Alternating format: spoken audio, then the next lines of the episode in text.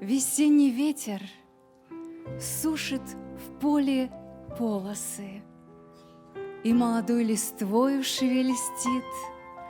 Душа поет счастливым, новым голосом, Напевом ветра радостно вторит. А он то с ней в гармонии сливается, То вдруг летит свободно к небесам. Он к старикам и детям прикасается И гладит по лицу и волосам. Откуда он? Куда летит? Неведомо, неуловимый, близкий и простой.